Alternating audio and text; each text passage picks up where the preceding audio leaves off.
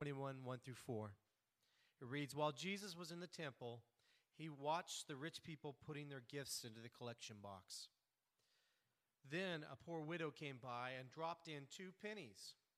I assure you, he said, this poor widow has given more than all the rest of them. For they have given a tiny part of their surplus, but she has, poor as she is, has given everything she has. This is the word of God for the people of God. Thanks be to God. So I actually know uh, a story, a real life story about this happening.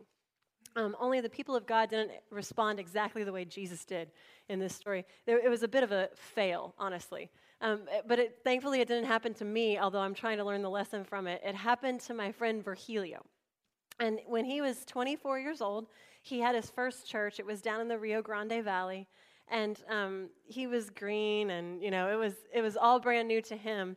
Um, so maybe we can forgive him for this mistake. But the I think it was like his second or third week. He told me the finance chair came in and sat down in his office and said, "We have a problem." That is never good news. That is not what you want to hear your first couple of weeks in church. We have a problem. But it turned out that the problem was a different kind of a problem. The finance Virgilio said, Well, what's the problem? And he was thinking maybe we're behind on the budget or the apportionments or what's going on. And um, the finance chair said to him, Well, um, Pastor, it's Sister Alma. He was like, Sister Alma? I mean, Sister Alma sings in the choir, and she sits in the third row right about there, and not in our church, but in Virgilio's. And you're like, Where? I've never met Alma. um, and she teaches the kids. I mean, Sister Alma is like the model of faithfulness, right? So, what's the problem? And so Virgilio says, Well, what's wrong with Sister Alma? And the finance chair says, Well, it's her giving. Virgilio says, Well, what? What's wrong? Because he knows that Sister Alma is a widow, right? And um, her husband died just a few years ago. And he knows that she doesn't have very much. And He's already knows this about her. And the finance chair says, Well, the, the problem with Sister Alma is that she's tithing. Virgilio's like, Why is that a problem? And he said, I want you to look at her tithe check. And he has it in his pocket and he slides it across the table to Virgilio, and the check is for it's her monthly tithe, $22.44. Exactly. Whoever laughed, right? 30 years ago, she's living on Social Security. She has only about $225 a month, and she's tithing. And what the finance chair says is, I get this check every month, and every month my heart breaks when I cash it. And I wonder, Pastor, if you might go talk to her and tell her that for us, $22.44 is not going to move the needle, but for her, it might. And maybe in this part of her life, she should keep it. And he gives him the check. And because Virgilio's young and green and the finance chair is telling him to do this, he does it. Now, what's so funny is after the service, our finance chair is sitting here and she goes, Just for the record, tell everyone I will take $22.44. we are not above, you know, we are not this church that doesn't need that.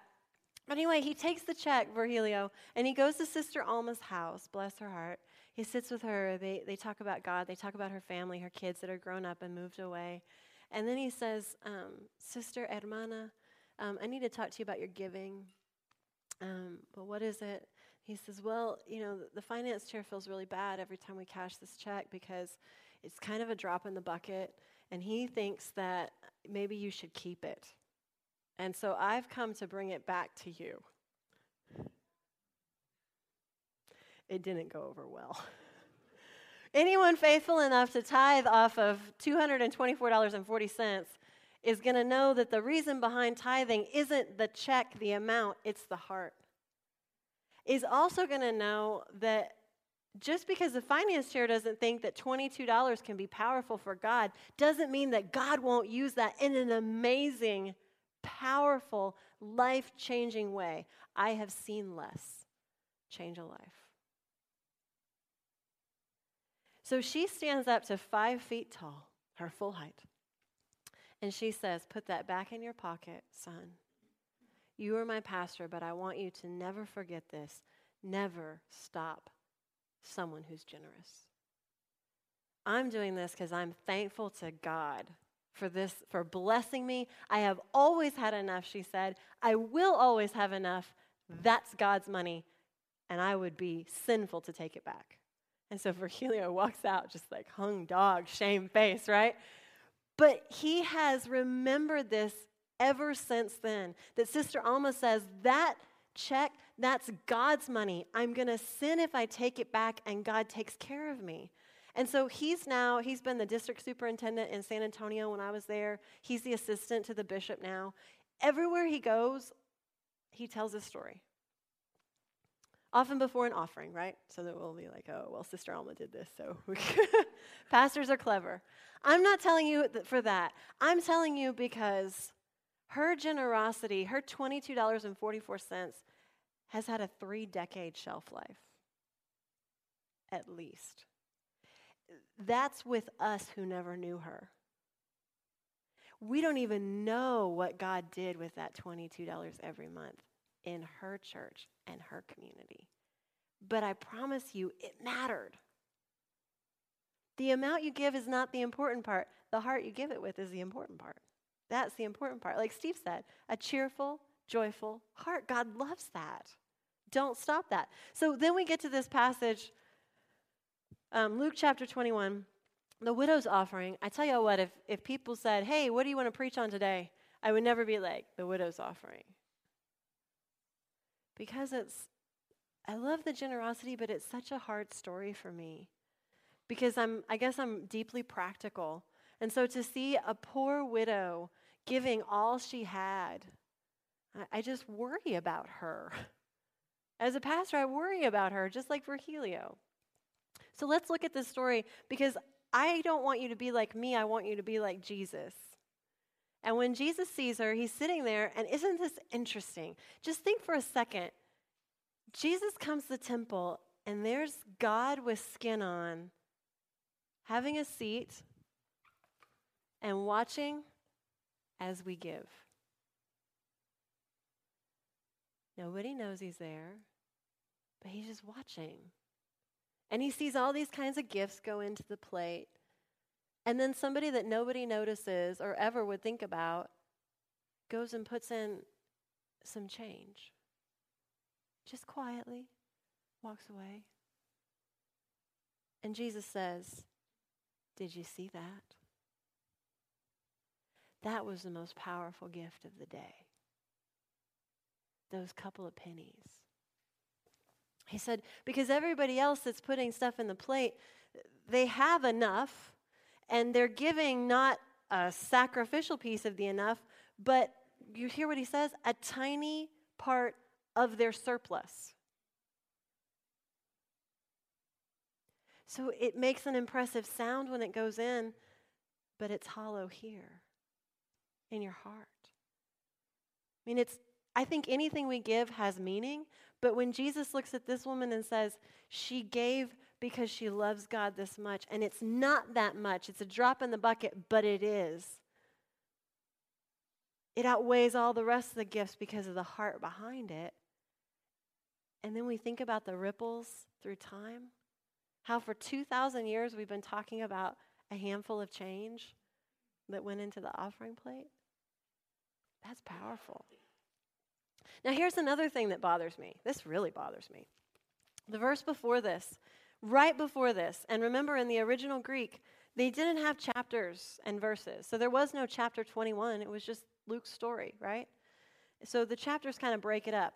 And the verse before this, Jesus says, the Pharisees shamelessly cheat widows out of their property and then pretend to be pious by making long prayers in public.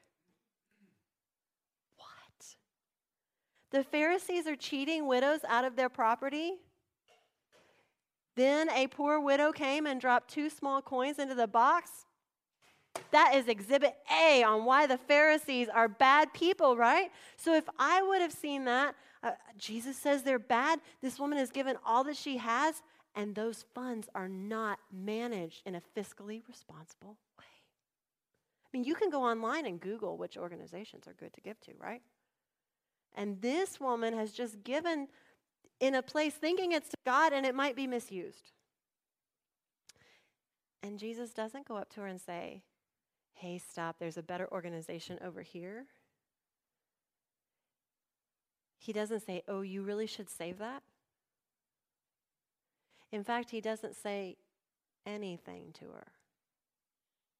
He points it out to his followers as an example. She may not have ever known she was being watched. She may have died and not realized she became part of the greatest story ever. It was all about her heart. That's what I want us to remember is that giving is about our heart.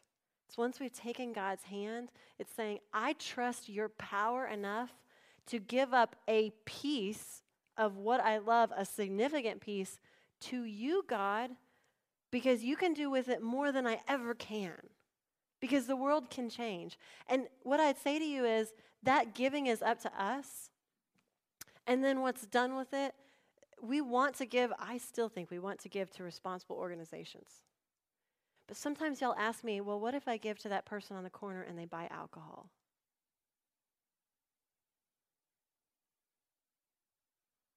Well, does it matter what they do with it? Or that when you saw a person in need who said, I'm hungry, you fed them? Now, if you have the foresight to take a snack bar with you, all the better, right? But if God moves your heart and says, give, then you do that and let God talk to that person about how they spend it. You give. Now, these are the extreme examples, right? Sister Alma tithing on her social security check. That's pretty extreme. Um, this woman giving her, her change, her last money. That's extreme.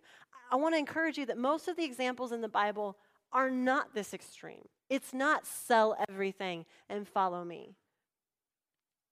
But whatever we're asked to give, there's always a greater reward in proportion to that, either in what happens to the world or what's going to happen in us. So think about the givers, the generous people who became a part of our salvation history. The two people I love, I love them, are Abraham and Sarah. They were 75 years old when God said, That's a nice retirement home in Ur that you have, but I want you to follow me into the great unknown. And we're going to change the world together, God said to them. When all you have to do is give up this house and everything you know and just follow me, right? to this land. Nobody knows you. Uh, you, you can't bring much of your stuff, but let's go do this. And you're going to bless the world, right? God says in Genesis 12, you will be a blessing to all the people on earth if you can give up your retirement home. Thank God they did. Thank God they trusted God even when it sounded crazy that they were going to have a baby and that the world was going to change. They were like, okay, God, we're in. And they got so much more than a retirement dinner. They have a legacy that's lasted millennia. Okay, sometimes it's something small. It's a lot smaller than a retirement home. Sometimes it's a night's sleep. Sometimes you're just asked to give up time. There was this little kid named Samuel who was hearing God's voice inconveniently in the middle of the night. And he kept running to Eli who was like his father figure, saying, You're calling me. And Eli, like all parents or pseudo parents, was like, Go to bed. I'm not. It's 3 a.m. Until finally the, this happens again and again. And Eli, who is a man of God, says, Something is happening here. I think maybe God is calling this child. And he teaches Samuel how to talk to God. Now he's doing it at 3 a.m. And it would have been very easy for Eli to say, I'm going to wait till a more convenient time to do this. Somewhere not at 3 a.m. But he wakes up, he teaches Samuel, and because he did, that is the start of Samuel's relationship with God. And Samuel is one of the greatest prophets we've ever had. There's two books in the Bible named after him. Sometimes it's just our time that God needs. And let me tell you, when God needs your time, it's never convenient. That is the true bummer, right? You always have something else you need to do. And you have to make a choice. Do I follow God or do I do this thing I need to do? Um, what, about, what about this person? Um, what about David? there's a whole, there's this giant named Goliath, okay? So imagine any NBA player just like totally ripped, right? Super tall, super strong. He's taunting all of the fighting people, and all of the army is terrified. And here comes this little kid who's been tending sheep, and he hears this taunt and says, Well, how dare he? And all the soldiers are like, Not my problem. Now, David doesn't have their armor, he doesn't have their sword, he doesn't have their size, he doesn't have any of the right things. And he looks down at what he has, and he has a slingshot. A slingshot, okay? A kid with a slingshot has a slingshot and his faith that God will not be defied. And that if he puts this slingshot in God's hands, something amazing will happen. And so he goes out, and Goliath laughs at him. Who is this? This is the best Israel could come up with? Heck yeah, it is, because that kid had faith. And the giant fell. And he became the greatest king ever. Sometimes it's just your faith and your ability to lay yourself on the line. Esther did that when she spoke up for her people. All the Jews were going to be killed. She was the queen, but nobody knew she was Jewish. So she could have hidden back in her obscurity and say, Thank you, God, for putting me here so that I could be safe when this terror came. And instead, she used her position to speak for her people and said, If you kill them, I have to die with them because I'm one of them. Please stop this. She's, she's a hero. She's another savior of the Jewish people. You don't even have to be the right age to do this for God. You can be a kid. Kids do powerful things for God. I'm looking at all my kids out here. There was this day when there were lots of adults gathered and they were listening to Jesus. And they all got really hungry. Kids, have y'all ever seen an adult get really hungry? Whew, look out. Some of them can handle it well, some of them mm, doesn't sit well when they're hungry. So there's all these hungry grown-ups and the disciples are trying to figure out how do we feed them? Because Jesus has said that he's the bread of life. And that's part of why he has a big crowd, because the crowd is like, bread? Sign me up, right? I'll do that. Well, there isn't any. And they're, they're kind of calculating it on their fingers, and they're like, if we had thousands of dollars, everybody could get one chicken nugget and a french fry. But we don't have thousands of dollars, so Jesus send them home. And there's this one kid who looks down at his lap and or her lap, it was a boy, but it could be a girl, says, Well, mom packed a dinner for me. I think I could give that to Jesus and he could do something with it. Now, y'all, do y'all think that that kid, when the kid was walking up to Jesus to give his dinner, was like stuffing sardines in his back pockets? You know, oh, I have this one roll. No, he gave what he had. But he put it into the right hands. See, in his hands, it could feed him. In Jesus' hands, it fed everyone. Thousands of people. You just have to put it into the right hands.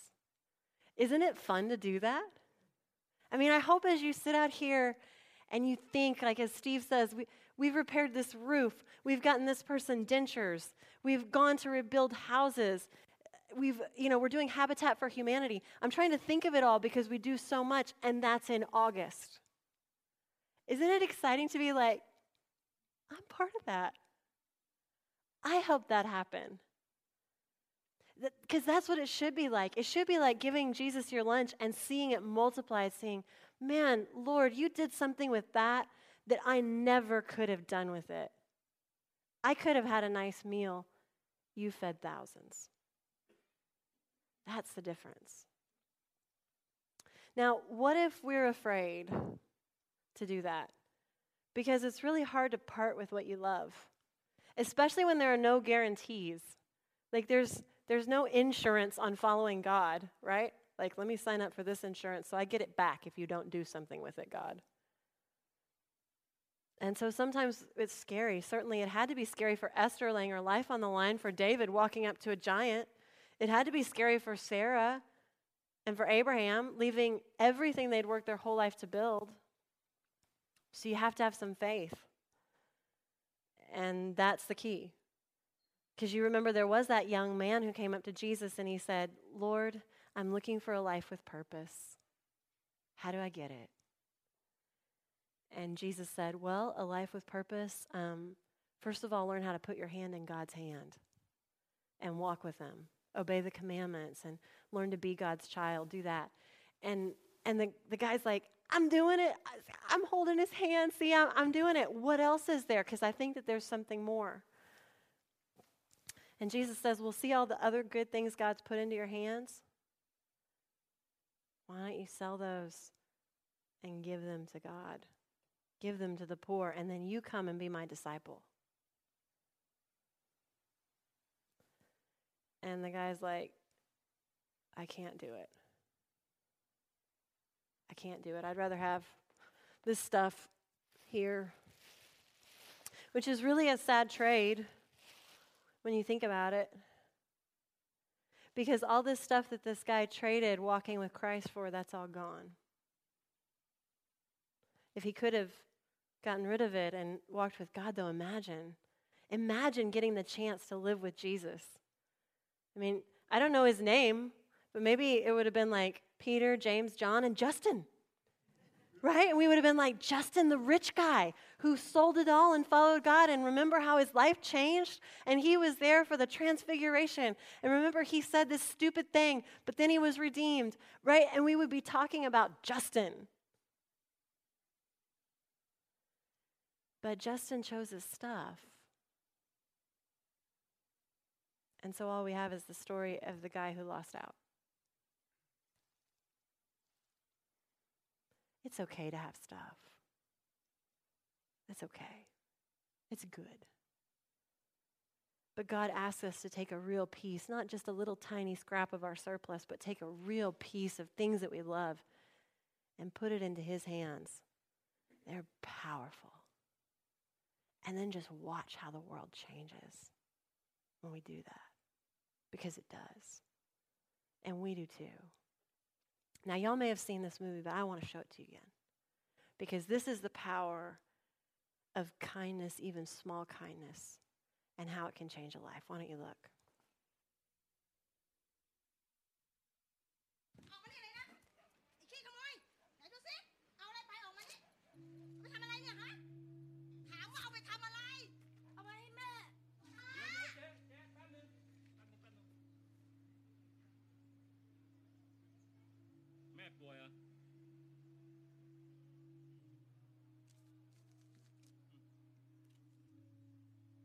จะทำอย่างนี้อีกนะหมวยเกาเหลา